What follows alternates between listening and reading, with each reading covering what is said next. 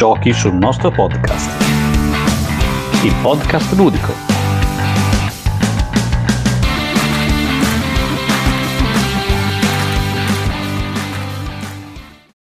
Bentornati a una nuova puntata di Giochi sul nostro podcast. Cosa succede? Succede che eh, ho preso, mi sa un colpo d'aria e non è niente di preoccupante, però ho questa voce qua. Quindi niente, io non posso fare altro che delegare questa volta incredibilmente a voce principale mio, la mia fida, spalla, la mia fidata spalla, Davide Simarillon. Ciao, ciao a tutti. Oh no, Oh, dici- es- esordio dicevi- conduttore, Esatto. Dicevi sempre che era tanto bello fare la spalla, che non volevi fare niente, ma in queste condizioni io già sto facendo una fatica incredibile di fare solo questo- questi due minuti, però era- ti devo passare un attimo, devo fare il passaggio del testimone anche solo per questa puntata. Mi avete tradito. Tu e Luca Eh. mi avete tradito e mi obbligate a fare il conduttore. Esatto, guarda che io in realtà sto fingendo, è un, è un adattatore, è un cos'è, quelli che fanno le voci metalliche, le, fanno le, le voci finte, in realtà sto benissimo. Ehm, no, vabbè, niente, eh, quindi a te l'onore di, di condurre la tua prima puntata, oltretutto di un argomento che so benissimo che è, è un, il, un tuo forte, un tuo Sì. cavallo di battaglia, dai, perché Sì, sì. Oggi abbiamo un ospite e sì, eh, tra le altre cose che lui fa c'è sicuramente quello che è uno dei miei cavalli di battaglia. esatto. Eh, Per cui io direi che mi fermo qua. Per cui poi la puntata io me l'ascolto, me l'ascolterò molto volentieri. Eh, stavolta faccio da pubblico e poi anch'io scriverò sul nostro canale Telegram eh, tutti i giudizi vari sulla prima di, di Davide come conduttore. Eh, però appunto ci tenevo comunque a salutarli, a salutare tutti i nostri ascoltatori e tanto è solo un piccolo incidente di percorso che può succedere e ci sentiamo poi alla prossima puntata. Ciao. allora, facciamo riposare la mote- voce di Matte. Ciao Matte. E combinazione, allora per sostituirlo chiamiamo il nostro nuovo ospite di questa puntata che è Matteo Sassi. Matteo, vuoi presentarti? Chi sei? Cosa fai?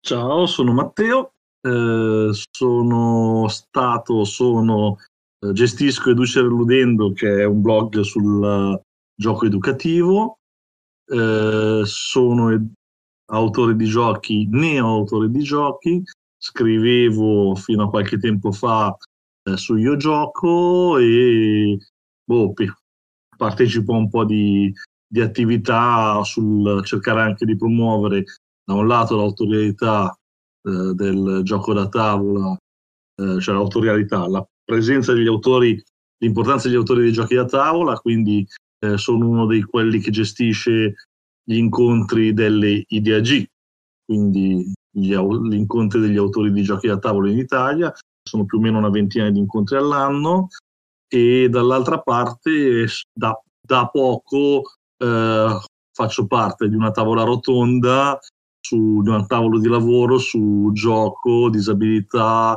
eh, BSA e inclusione. Tantissime cose, Matteo fa veramente tante cose e quindi trasversalmente attraversa il mondo dei giochi in tanti aspetti e direi che allora possiamo iniziare a parlare di uno di questi aspetti. Matteo, noi ci siamo conosciuti eh, grazie al suo canale, cioè il suo blog Educere Ludendo, perché su questo blog, come ha detto Matteo, si parla di, ce lo dice il titolo stesso, no?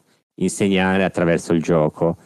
E voi sapete che questo è stato uno dei miei cavalli di battaglia e io e Matteo eh, pensiamo tutti e due che più si fa, più si è che si fa questa cosa e meglio è. Quindi non siamo mai stati in competizione, ma siamo sempre stati in parallelo e amici, no? E Ah, quindi. Matteo, se, se vuoi parlarci un po' di Educere Rolendo, come è nato, perché è nato, che cosa fa? Più o meno nasce con, le- con la nascita di mia figlia, quindi nasce quando Emma compie 3-4 anni e scopro il mondo che nel, giochi, nel mondo dei giochi a tavola non ci sono soltanto giochi per noi adulti, ma ci sono giochi per bambini che hanno tante belle caratteristiche. Nasce in verità in vacanza perché dopo questa scoperta, durante una vacanza estiva all'interno di un gruppo molto ampio, nel senso una vacanza organizzata in cui eravamo in più di 250 persone tra adulti e bambini, la gente inizia a chiedermi consigli sui giochi da tavolo. E io al posto di rispondere a ciascuno consigliando, dico vabbè, lo trasformo in un blog, nel senso metto queste cose e poi passo l'informazione chi mi ha fatto la domanda e piano piano eh, riesco a costruire qualcosa che può essere utile agli altri, perché alla fine rispondere a ciascuno è facile, un po' come succede eh, se vedete ci sono molti gruppi sui, sui giochi da tavolo in cui le domande sono più o meno le stesse, l'idea invece è quella di dire ok, ma io posso rispondere in una maniera più profonda, uh, permettendo alle persone di capire meglio l'utilizzo che se ne può fare del gioco da tavola, il, uh, riesco a aiutare più persone. E, e questo è, un, è, stato l'inizio. Ad ringraziamo oggi, Emma guarda, allora. Eh? Ti, ringraziamo Emma che ti ha fatto iniziare e, ah, e questa vacanza con 250 persone. Sì, che spero quest'anno ritorneremo a fare, visto che con la pandemia era stato un po' complicato da, da organizzare. E il blog è un po' in disuso, nel senso che eh, anni fa eh, scrivevo tanto e molto, anche perché Emma aveva tanti impegni che l'accompagnavo e sfruttavo quei momenti, oppure eh, mentre andavo a lavorare a Milano avevo tempo per scrivere delle recensioni, approfondire quanto altro. Adesso poi con l'inizio dell'attività su Io Gioco, comunque lo studio che dovevo fare per scrivere un articolo su Io Gioco era molto, molto più, più elevato perché non erano recensioni, erano proprio delle tematiche.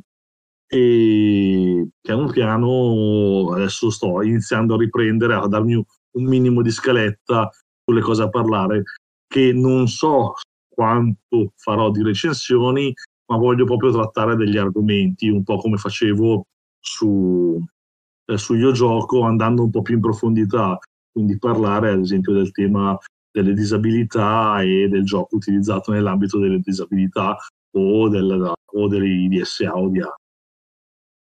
Beh, allora, visto che ci hai raccontato un po' di Educere Ludendo, io direi adesso ci devi raccontare anche un pochino eh, come è nata la tua collaborazione su Io Gioco e che cosa, eh, qual è stata l'esperienza, che cosa tu hai dato alla rivista e che cosa la rivista ha dato a te. Ah, allora, la collaborazione con Io Gioco nasce dopo il numero zero, eh, che il responsabile del, del numero era eh, Roberto Vicario. Roberto è della, della, nostra zona, quindi della zona dell'Alto Milanese, e gli chiedo se c'era una possibilità di parlare di eh, gioco educativo su una rivista prettamente di recensione. Eh, Roberto mi dà un'indicazione dicendo che lui non ha voce in capitolo per scegliere, ma di provare a mandare, a sottomettere quest'idea eh, per vedere se l'editore è interessato. Di fatto, quando ho scritto, l'editore è rimasto estremamente eh, soddisfatto dell'idea che avevo perché l'idea iniziale era quella proprio di mostrare un po' eh, come eh, un genitore può giocare con i propri figli. Eh, cosa mi ha dato l'esperienza con il gioco? Innanzitutto acquisire una professionalità diversa nello scrivere, che ovviamente eh, per parlare di certi argomenti ho dovuto documentarmi non, e non soltanto giocare, ho dovuto studiare. Ci sono delle volte in cui mi sono dovuto leggere 3-4 libri per poter scrivere un pezzo di 7000 caratteri.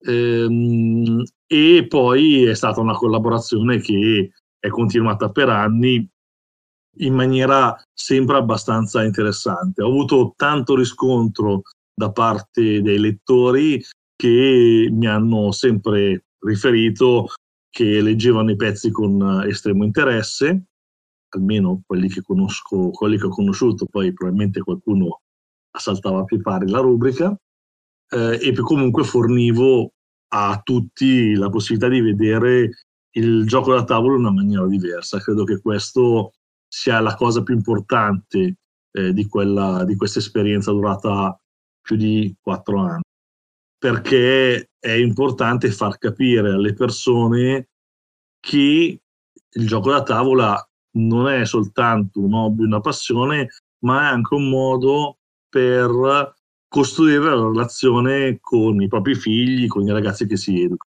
Poi, piano piano, nel corso dei quattro anni, ovviamente gli argomenti sono iniziati a diventare, sem- cioè per una rubrica che doveva rimanere sulla tematica del eh, giocare con ambito educativo, con i genitori, comunque non ne puoi parlare all'infinito.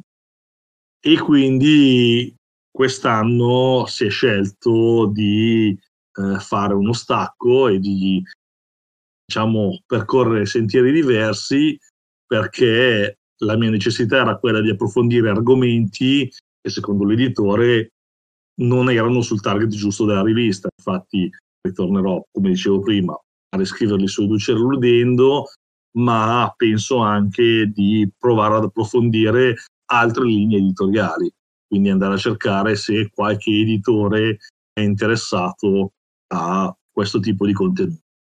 Ovviamente sapendo che io non sono comunque un educatore, uno psicologo o altro, non ho dei titoli per parlare in ambito educativo, ci sarà da capire bene qual è la, la forma in cui questa cosa può, può prendere piede. Hai detto due cose interessanti. La prima, sicuramente, il fatto che eh, hai un bagaglio esperienziale, secondo me eh, è molto importante questo. Sicuramente anche più importante del semplice titolo può essere, no? Perché comunque hai costruito la tua, la tua professionalità in un certo modo sul campo, quindi sai di che cosa stai parlando sicuramente. E poi ci hai accennato al fatto che è un modo di relazionarsi. Questo è un aspetto che a, a me è sempre interessato, ma fin da quando ero ragazzino, eh, quindi questo chi ci ascolta spesso lo sa, per me il gioco è relazione, cioè, e quindi è molto bello pensare di poter costruire una relazione con uh, i propri figli, no? E tutto sommato è un momento in cui costruisci quasi una relazione paritaria, no? perché alla fine sei tu che stai, non solo stai facendo giocare, ma stai giocando con eh, i tuoi figli.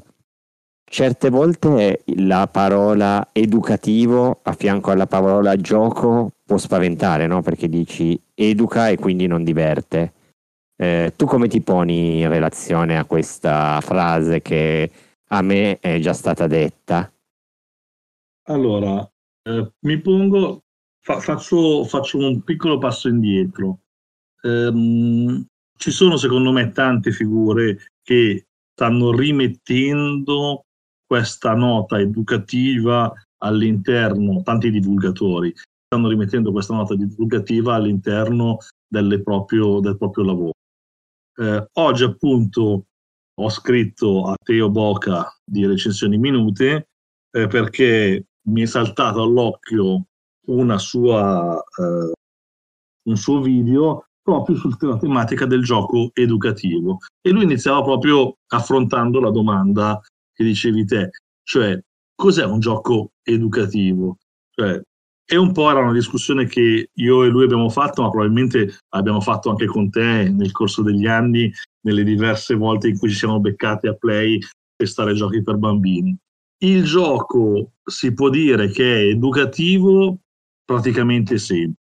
Se andiamo a vedere, eh, l'essere umano è l'unico essere che, ad esempio, ha un periodo, è l'unica creatura sulla Terra che ha un periodo di adolescenza.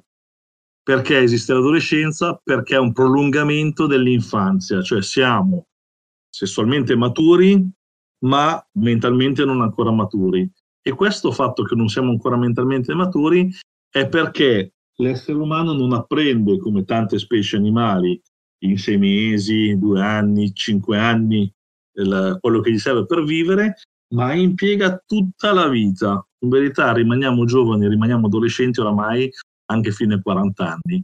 L'adolescenza si protrae. E questo è perché continuiamo in qualche modo a giocare. Il gioco educativo non è il gioco che io etichetto col termine didattico, cioè dove impari delle conoscenze e che quindi spesso è noioso. È invece il gioco che tramite le dinamiche intrinseche del, del gioco stesso fa emergere delle riflessioni o dei cambi di comportamento. Poi ci possono essere anche giochi educativi barra formativi che però lavorano anche sulle competenze un po' più profonde, non dico le soft skill che si allenano con quanto detto prima, ma dico proprio eh, i mattoncini su cui la nostra eh, mente lavora, che sono le funzioni esecutive. E quindi la memoria di lavoro, l'inibizione della risposta, ehm, la, l'autocontrollo emotivo, sono tutti degli ambiti che noi riusciamo ad allenare attraverso il gioco. Quindi educazione ha diverse profondità. Um, si può utilizzare il gioco per potenziare delle, delle, delle funzioni, si può utilizzare il gioco per apprendere delle soft skill, si può utilizzare il gioco per formare delle persone. Ma la cosa fondamentale è che il termine è giocare e quindi queste cose funzionano soltanto se ci stiamo divertendo. Se escludiamo il divertimento e quindi eh, stiamo facendo qualcosa di ripetitivo, noioso, che non ci interessa, non stiamo giocando e quindi quello lì si trasforma in studio. E è un altro modo di studiare. Il Trivial Pursuit cos'è? È un elemento in cui puoi uscire che sai più cose di prima, sì, delle conoscenze, ma molto spesso non ti stai divertendo a giocare. Dall'altra parte prendi l'equivalente, le parole crociate. Le parole crociate, le persone le fanno perché in qualche modo si rilassano e si divertono a farle, ripescare nella memoria tutte le informazioni e a portarle in superficie lo trovano soddisfacente. Il Sudoku che non c'ha nulla di divertente se lo vai a vedere, cioè non è che ti metti a ridere, eppure è un gioco perché ti crea in quella situazione in cui hai una sfida che cerchi di battere, il cubo di Rubik è uguale. Tutti questi elementi si innestano tra di loro per creare un'esperienza che ti fa apprendere senza che tu ti fa crescere, ti fa migliorare senza che tu fai lo sforzo mentale di metterti a farlo. Interessante, no? Io ah, ah, concordo con gran parte, anzi direi con tutto quello che ci racconta Matteo. E adesso allora però facciamo un triplo salto carpiato e quando ti sei presentato hai detto neo autore di giochi. Sappiamo che quest'anno eh, un, un, gioco fatto da te e da altre persone ha vinto il premio come eh, miglior gioco inedito a Lucca Comics and Games. Che cosa ti ha, ci racconti un po' questa esperienza e poi che cosa ti ha spinto a, diciamo, un po' se vuoi saltare la barricata, no? da usare i giochi a creare i giochi? Allora, ehm, parto dalla, dalla, seconda parte. Cosa mi ha spinto è la naturale evoluzione, nel senso che nel momento in cui pensi che il gioco possa essere uno strumento utile per creare relazioni, migliorare le persone, via dicendo, viene naturale che dici, ah, ci provo. Ok? Ci ho provato pertanto, perché non è il primo gioco che creo, nell'elenco dei miei giochi è il gioco numero 47 ecco, questo, questo, aspetta, questo diciamolo a chi ci ascolta che pensa che boh, ho fatto un gioco, lo mando un editore, non me lo pubblica e il mio era un gioco geniale. Hai detto 40? 47. 47, quindi chi conosceva il mondo dei giochi, io non so, ma penso che prima di farli ne avrei gi- almeno giocati 200, no? Molti di più di 200, sì. E, e- e comunque, quindi chi conosceva ha dovuto avere 46 giochi prima che gliene Sì. pubblicassero uno. Allora, io sono stato anche fortunato perché il mio primo gioco che tu hai giocato alla mia prima idea G, giusto? Che era Eh. Repubbliche Marinare, Quello delle maggioranze, sì. quello delle maggioranze è arrivato in finale all'Archimede. Quindi che quello era proprio il primo che ho fatto. Purtroppo il gioco non ha trovato una via editoriale, aveva comunque dei grossi difetti, ma era il mio primo. Poi sono passati anni, perché quello era il 2017, e all'inizio di quest'anno mi bussa alla porta Dario Massarenti, che oltre a essere un carissimo amico è anche un autore di giochi e ne, ha, ne sono usciti parecchi quest'anno suoi, che eh, dice c'è il gioco inedito, perché non facciamo qualcosa per il gioco inedito? Io guardo la, la call del gioco inedito e dico un gioco sui geroglifici, beh, mi- gli egiziani mi sono sempre piaciuti, però cacchio di gioco, poi hai delle limitazioni fortissime, o 110 carte o 55 carte e 4 pedine, cioè cosa puoi fare con così poco? Abituato a costruire giochi molto più complessi.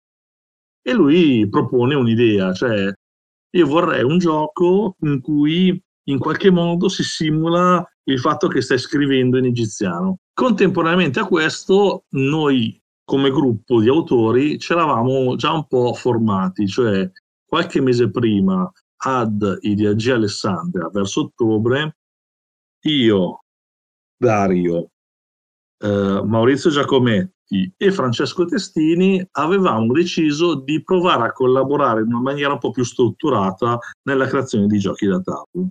E quindi avevamo formato quello che era il team Fan Factor, il Fan Factor Game Studio, che è quello che poi è il nome che ci abbiamo sulla scatola. Quando Dario propone quelli, gli dico sì, però questa cosa qua proponiamola all'interno del gruppo. Alla fine tutti hanno accettato di partecipare a questa sfida. Eh, Dario ha messo dentro prim- il, la- la- il suo lancio iniziale. Ciascuno di noi ha contribuito, io magari su alcune idee della meccanica, chi sul bilanciamento, chi sul, eh, sulla sistemazione del, del fine tuning a fine, a, fine, a fine gioco e nel giro, modo, di 3-4 settimane, facendo una somma di circa una cinquantina di playtest tra quelli eh, virtuali e quelli fisici, virtuali intendo su TTS, quindi su un simulatore, eh, è uscito questo gioco che ci piaceva, nel senso, cioè, ci dava la sensazione di essere, di avere del- delle, delle potenzialità. E, e quindi poi l'abbiamo iscritto. E direi che è andata bene. Sì, è andata bene. Diciamo che eh, la soddisfazione di vedersi selezionati già tra i tre finalisti era, era tanta, ma è stato ancora di più bello sapere che siamo stati selezionati, soprattutto quando tra gli altri due c'erano Alessandro Cuneo, che è un autore di giochi anche lui abbastanza affermato, che ha già 7-8 titoli sulle spalle, e eh, Enrico Vicario, che è un altro dei, delle new entry del mondo del game design, che quest'anno ha vinto il, il Twitch Pitch con, eh, con Mario Cortese con una presentazione sensazionale. Quindi eh, sapere che tra questi tre è stato scelto il nostro gioco eh, è, stato, è stato sicuramente una grande soddisfazione. Poi, boh, per certi aspetti eravamo in quattro, quindi è stato anche forse più facile sviluppare un gioco. Il gioco è nato per il, il premio ed è nato un po' sull'idea di mia, ma Dario condivide con me molti degli stimoli sull'utilizzo educativo dei giochi, che con l'idea di costruire il gioco per far provare quella cosa. E quindi l'idea che c'è dentro è proprio io ho lo, un, un, un insieme di simboli che rappresenta una parola. Poi purtroppo non era fattibile farlo completamente perché i geroglifici sono divisi in otto categorie di tipologia, ma sono oltre 400 differenti simboli. Quindi per scrivere delle parole di senso compiuto, tipicamente hai bisogno di un numero di simboli che è molto elevato. Quindi il lavoro che ha fatto Dario, che è stato eccezionale, è stato quello di dire ok, io per ogni categoria associo un simbolo, quindi abbiamo i simboli sottili, i simboli larghi, le figure umane, le figure di animali, via dicendo, e abbiamo costruito un alfabeto composto da otto simboli con cui poter scrivere qualsiasi parola egizia in geroglifico. E quindi c'è dentro anche un po' di educe in questo, perché chi lo utilizza quello. Ogni um, obiettivo, ogni frammento di papiro che ricostruisci realmente sarebbe una parola. Poi per motivi editoriali, di non causare problematiche perché spiegare il concetto che c'era dietro eh, era complicato all'interno di un regolamento molto striminzito, si è scelto di non rappresentare qual è, qual è il significato di ogni, di ogni frammento di papiro, ma credo che nelle prossime settimane, sicuramente prima di Natale, pubblicheremo un uh, Design Diaries su BGG nel quale andiamo a spiegare nel dettaglio come abbiamo sviluppato tutto il gioco. Interesserà sicuramente perché è sempre interessante leggere come vengono sviluppati i giochi. Eh, dicevi che avete fatto una, diciamo, eh, come possiamo dire, una joint venture, insomma, un, un, un ensemble. Un ensemble. Eh, unito le forze, no? Sì. E questa cosa io ho sempre pensato, non sono mai riuscito a capire se fare un gioco a più mani, a più menti, fosse più facile o più difficile. Eh, ci racconti un po', la, un po' ce l'hai già raccontata, no? Ma ce la racconti ancora un po' più approfonditamente com'è lavorare in team? Allora, la mia esperienza di eh, lavorare in team nasce con la pandemia, quando Martino Chiacchiera propone eh, quella che si chiama, che lui chiama la mossa Kansas. È questa la mossa Kansas City? No, è solo il fatto scatenante, il catalizzatore. Questa è una mossa Kansas City. Loro guardano a destra e tu vai a sinistra. Ovvero, l'idea è quella di avere un prototipo finito, ok? E al posto di mandarlo a un editore, di mandarlo a un altro autore, dandogli carta bianca per qualsiasi cambiamento.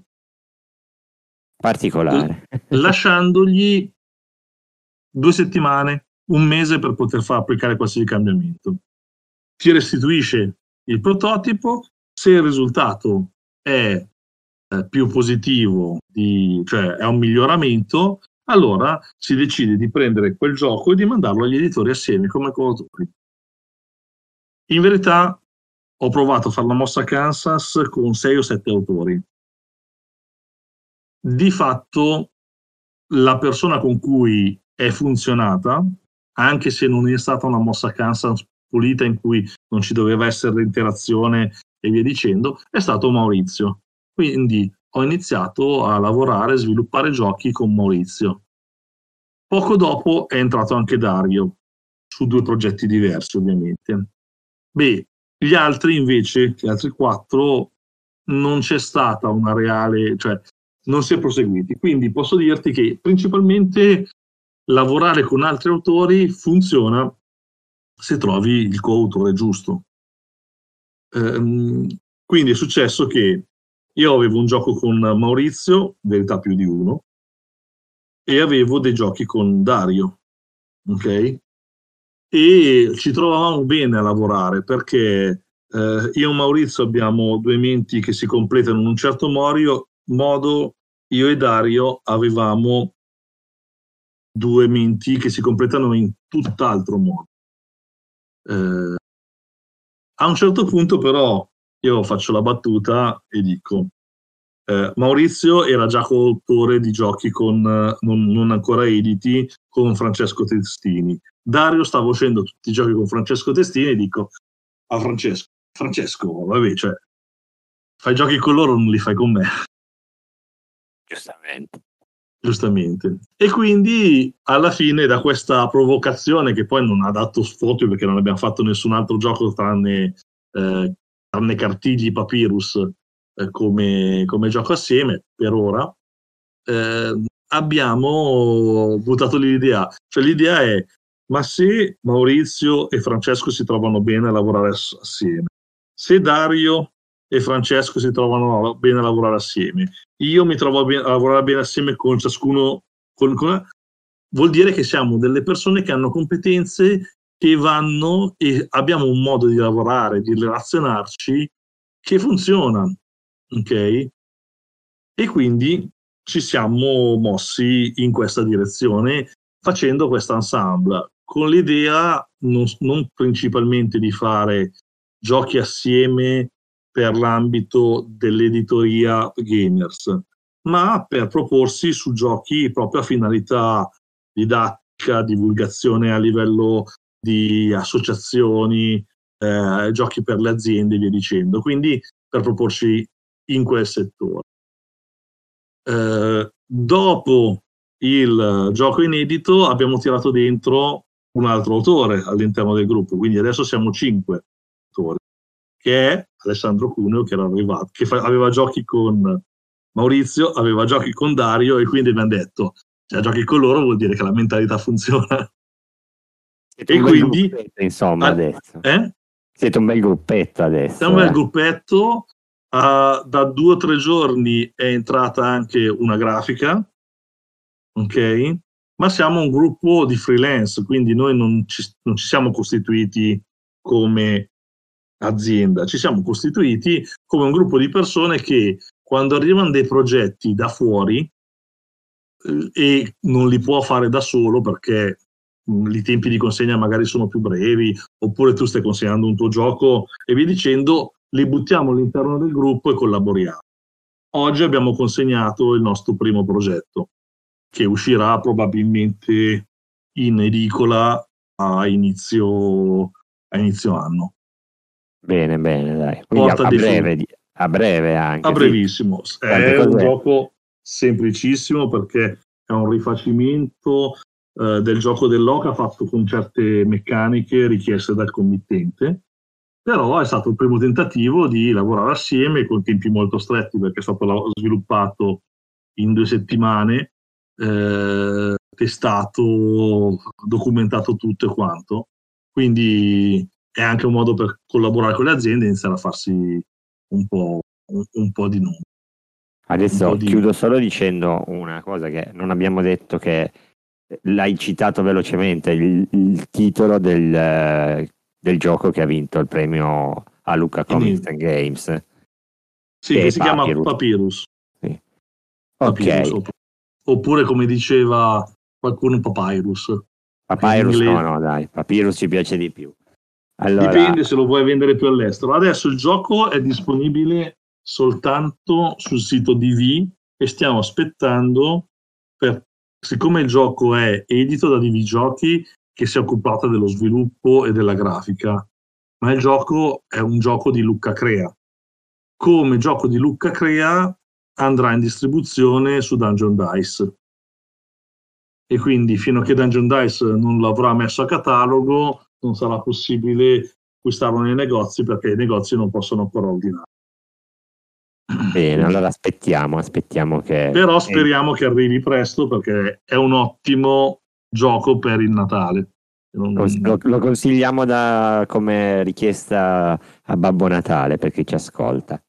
Lo consigliamo come richiesta perché il gioco è estremamente semplice, le regole sono molto snelle, anche se c'è un twist che ti fa, cioè ogni tanto ti senti un po' come quando giochi a fantascatti, perché c'è un punto in cui la distribuzione delle maggioranze, che è un gioco di maggioranze, perché sai che a me sono sempre piaciuti i giochi di maggioranze, è un gioco di maggioranze con un piccolo twist sul- sulla maggioranza che però le- la prima partita rimane un po' frastornata.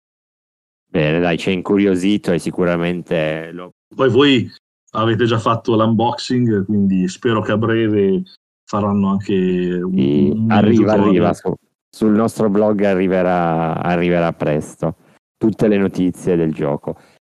E quindi torniamo a noi. E mentre ti presentavi, hai fatto un altro nome che eh, è interessante, no? Che è quello di Idea G.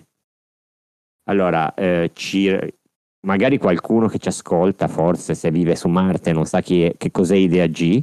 Se ce lo vuoi raccontare in, in 30 secondi, e poi ti facciamo qualche domanda cattiva su Idea G, dai. 30 secondi non si racconta quasi mai niente, ma ci proviamo. Idea G è l'incontro degli autori di giochi che nasce a Piossasco su idea di Walter Robert e che 18 anni fa e che eh, si sviluppa nel corso degli anni andando a Torino e poi andando a Parma, ma anche costruendo un insieme di incontri locali. Qual è lo spirito di Idea G rispetto a tanti incontri del genere? Innanzitutto che è un incontro dove principalmente è un incontro riservato agli autori, dove si cerca di giocare i propri prototipi gli uni degli altri al fine di migliorare i prototipi. Eh, la finalità non è mai avere editori, anche se oramai da anni nell'incontro nazionale la presenza di editori che fanno scouting di giochi è presente.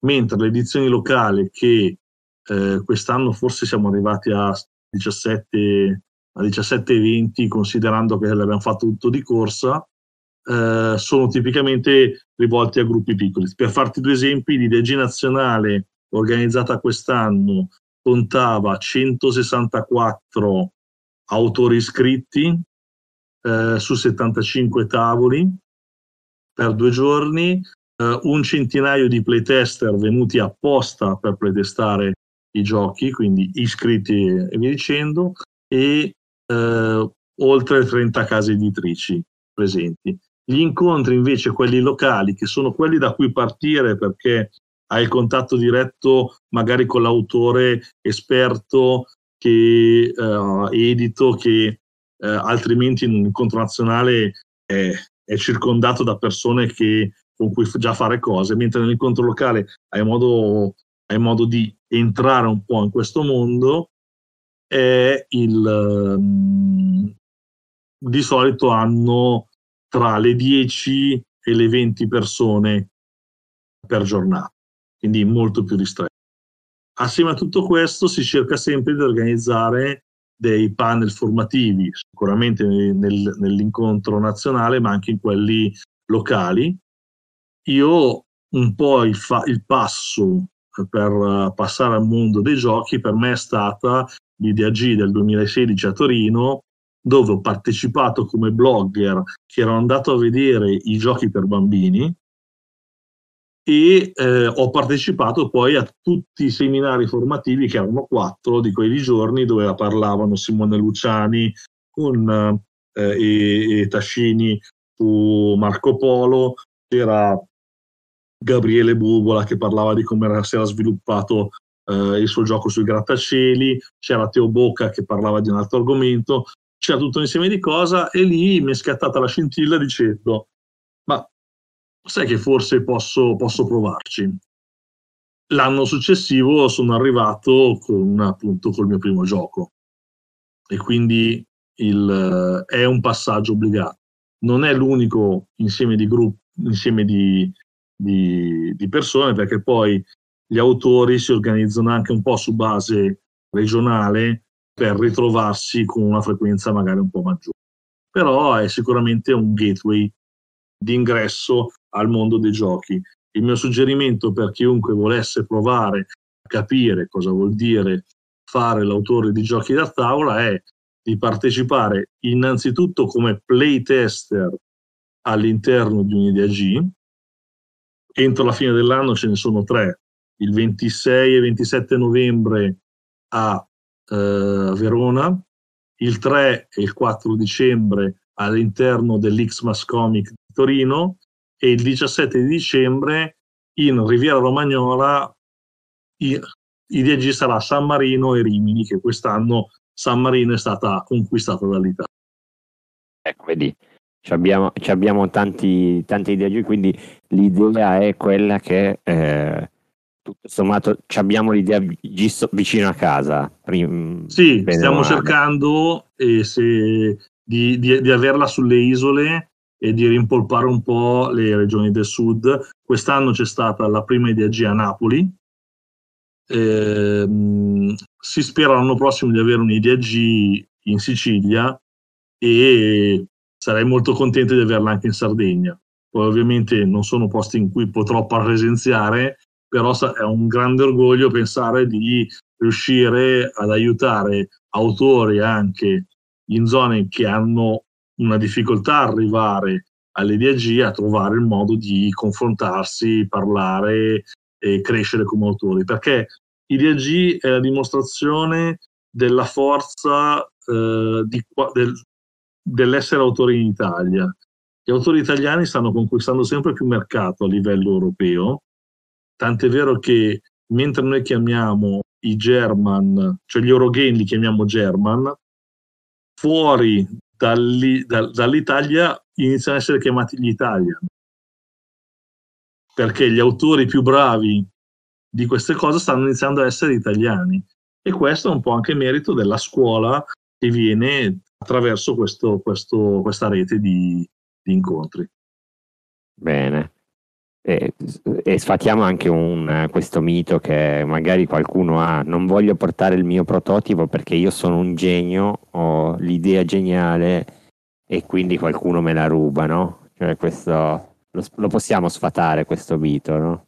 Ma l'idea te la ruba comunque, nel senso che anche se, anche se non lo porti di AG, quindi tanto vale portarlo di AG e come mi diceva il buon Luigi Bove De Feo, eh, che uscì dalla sua prima IDG prendendo tanti schiaffi in faccia da altri, dagli autori che gli testavano i giochi, questo è l'ambiente in cui io voglio lavorare. Perché? Perché c'è gente onesta che mi dà delle critiche oneste e con la quale posso imparare a crescere.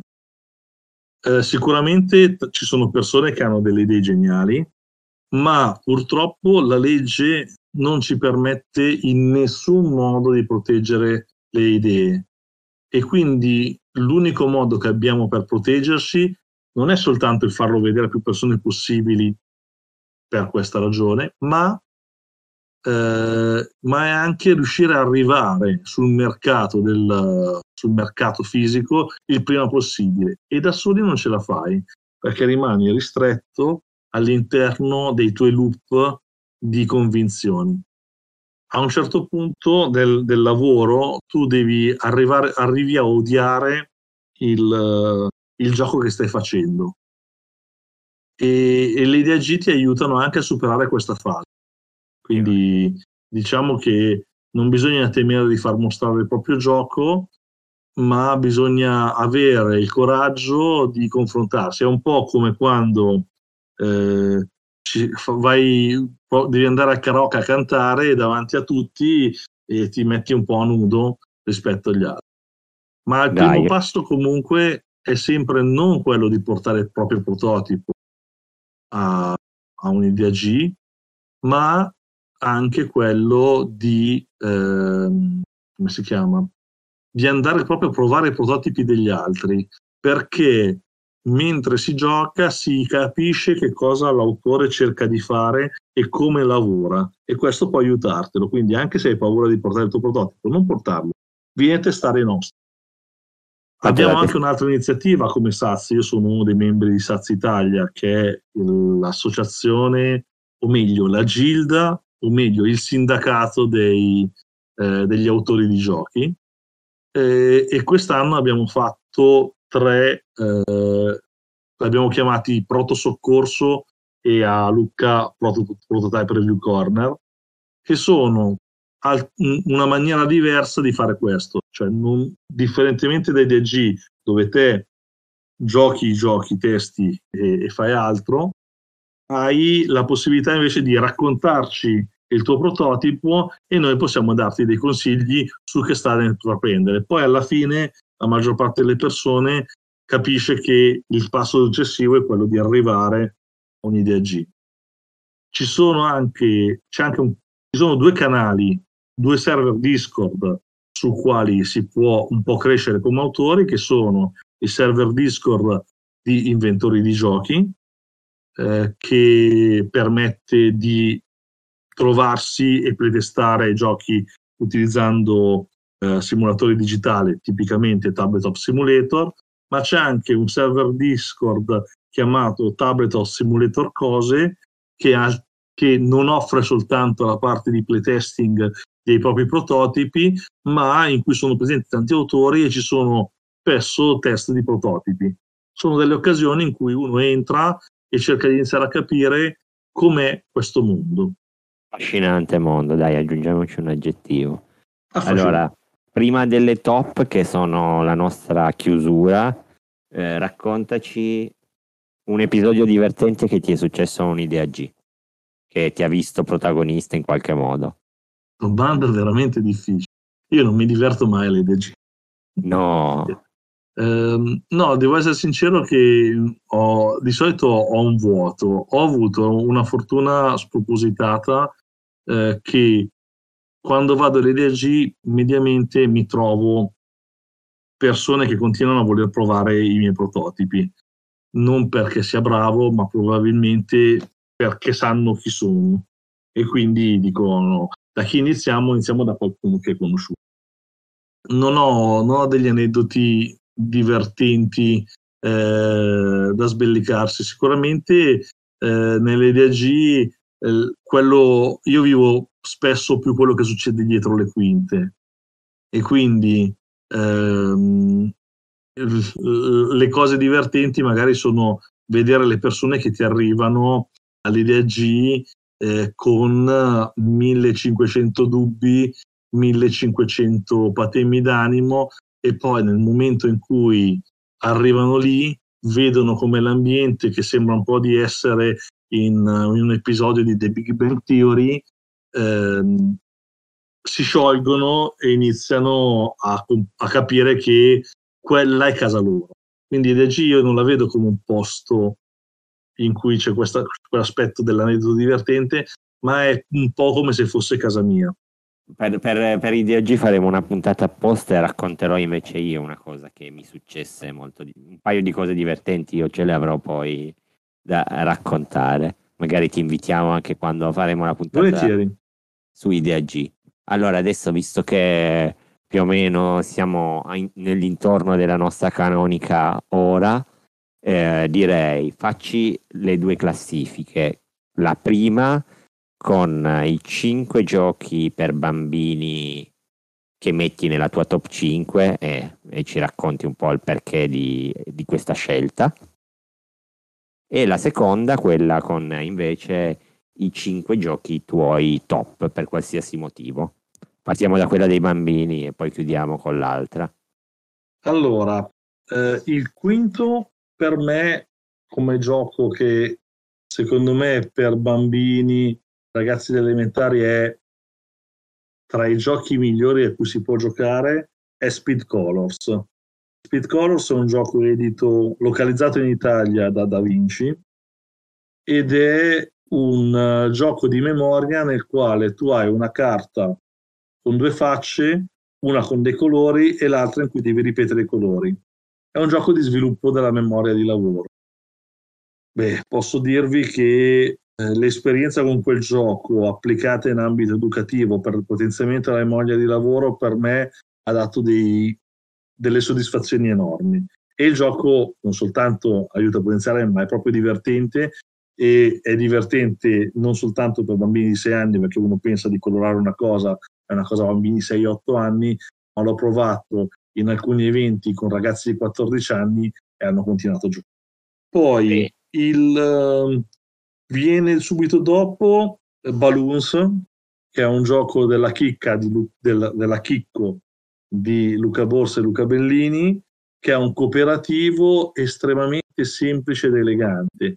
Lanci, un- lanci due dadi, devi scegliere come applicare i risultati dei dadi ed è, eh, ed è tenero, un gioco tenero, eh, ma non facile da vincere, quindi molto interessante e aiuta il genitore e il bambino a schierarsi dalla stessa parte per riuscire a battere il gioco e a non far sì che il temporale arrivi prima che i palloncini non siano arrivati alti nel cielo. Poi c'è eh, Lumache da corsa, un gioco della ABA estremamente eh, bello e interessante perché è un gioco di scommesse nella quale tu lanci due dadi e devi scegliere se spostare la lumaca di un colore sul simbolo dell'altro colore o viceversa. E tu non vinci, non hai una tua lumaca, tu hai tre lumache che devi fare entrare nel podio. E ciascuno quindi cerchi in qualche modo di fare. È un gioco in cui le lumache si eh, attaccano sui bordi della scatola magnetica salendo e quindi anche l'evocazione, la parte narrativa del gioco emerge in una forma che affascina bambini ma soprattutto grandi. Poi abbiamo il tesoro sfavillante che è tra i giochi più belli che sia mai stato creato, sempre della ABA, eh, che poi non so se ogni tanto è chiamato il tesoro sfavillante, ogni tanto eh, è chiamato il tesoro dei ghiacci, che è un gioco che quando ho visto a Norimberga nel 2019 ho detto questo gioco vincerà il gioco del il King Spears degli Ares e l'ha vinto perché è appariscente, è questa colonna di ghiaccio fatta con questi anelli di plastica che attira chiunque. E il gioco è semplicissimo, anche questo è un gioco di scommesse.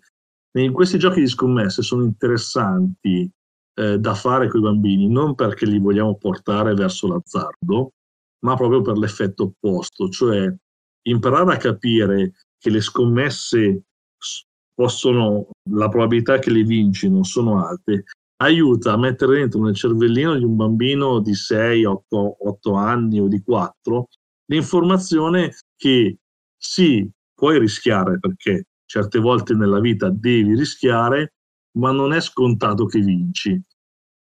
Il problema dell'azzardopatia viene tutto invece dal fatto che il bambino non ha affrontato la sconfitta all'interno della fase giusta della propria vita, quindi tra i 6, gli 8 e i 9 anni.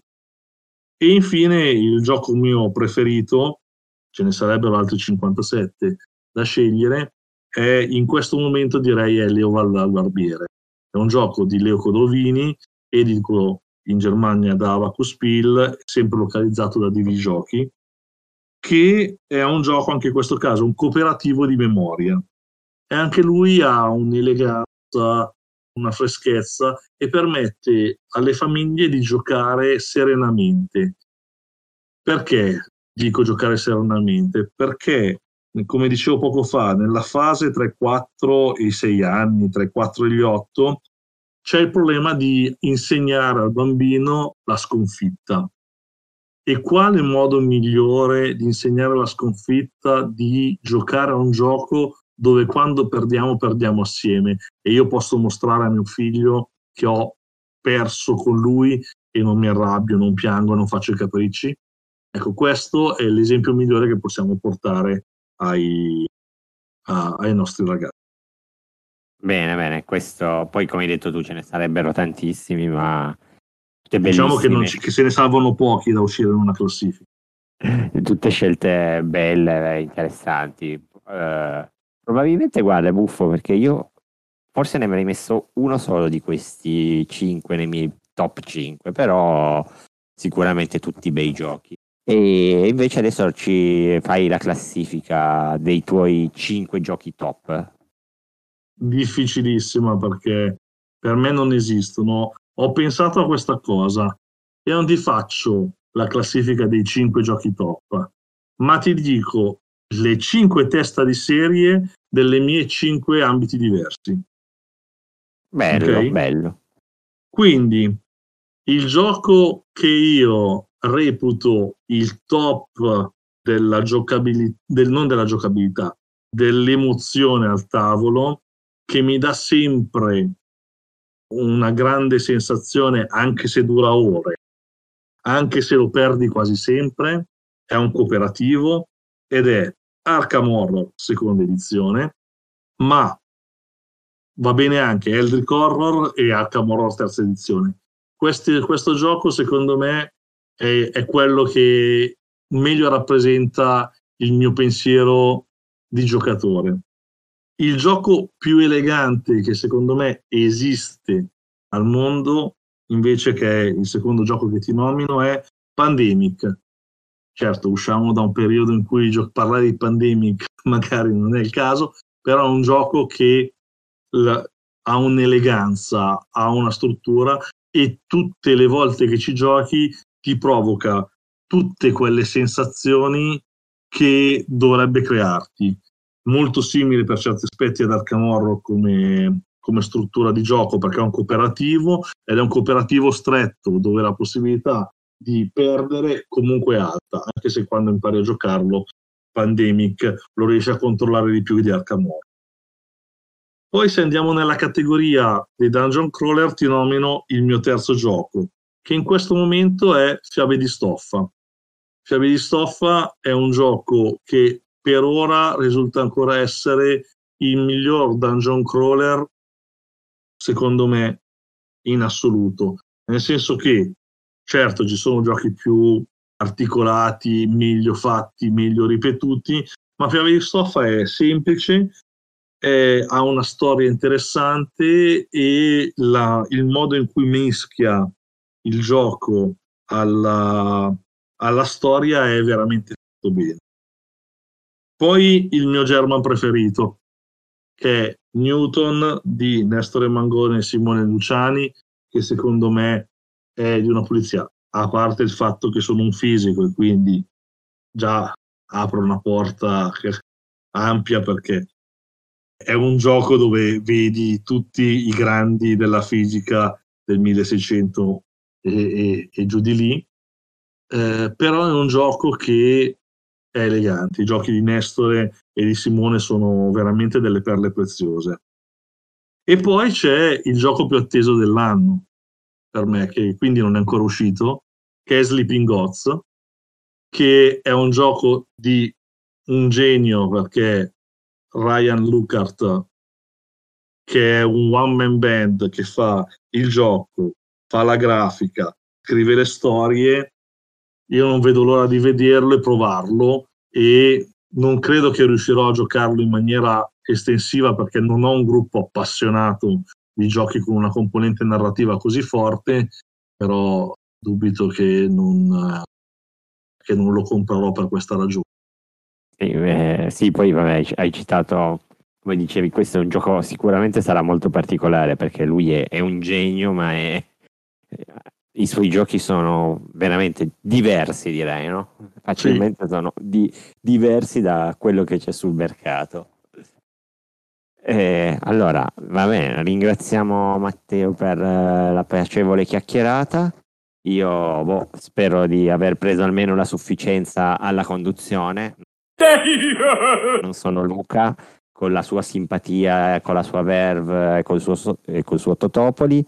Non sono Matte con la sua eleganza e con la sua bravura nei condurre i podcast. Ho fatto del mio meglio, ma spero di aver fatto bene. E volevo ricordarvi che abbiamo tutti i nostri canali dove potete trovarci, quindi a partire dal blog, Instagram, eh, Facebook e da poco abbiamo anche il nostro canale TikTok. Seguiteci, divertiteci, divertitevi, venite a leggerci, a guardare i video, a guardare le foto e, e poi, visto che c'è Matteo, io, come ho detto prima, eh, non, non, vedo mai nessuno come concorrente, quindi bu- buttate un occhio anche su Educere Ludendo.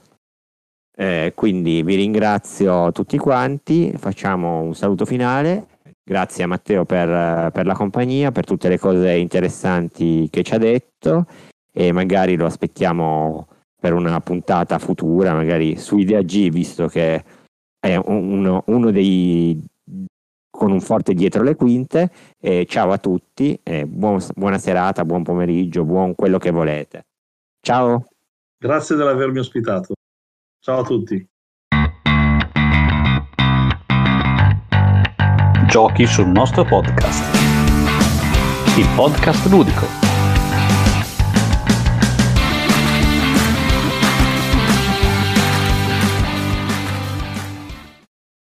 Avete ascoltato Giochi sul nostro podcast.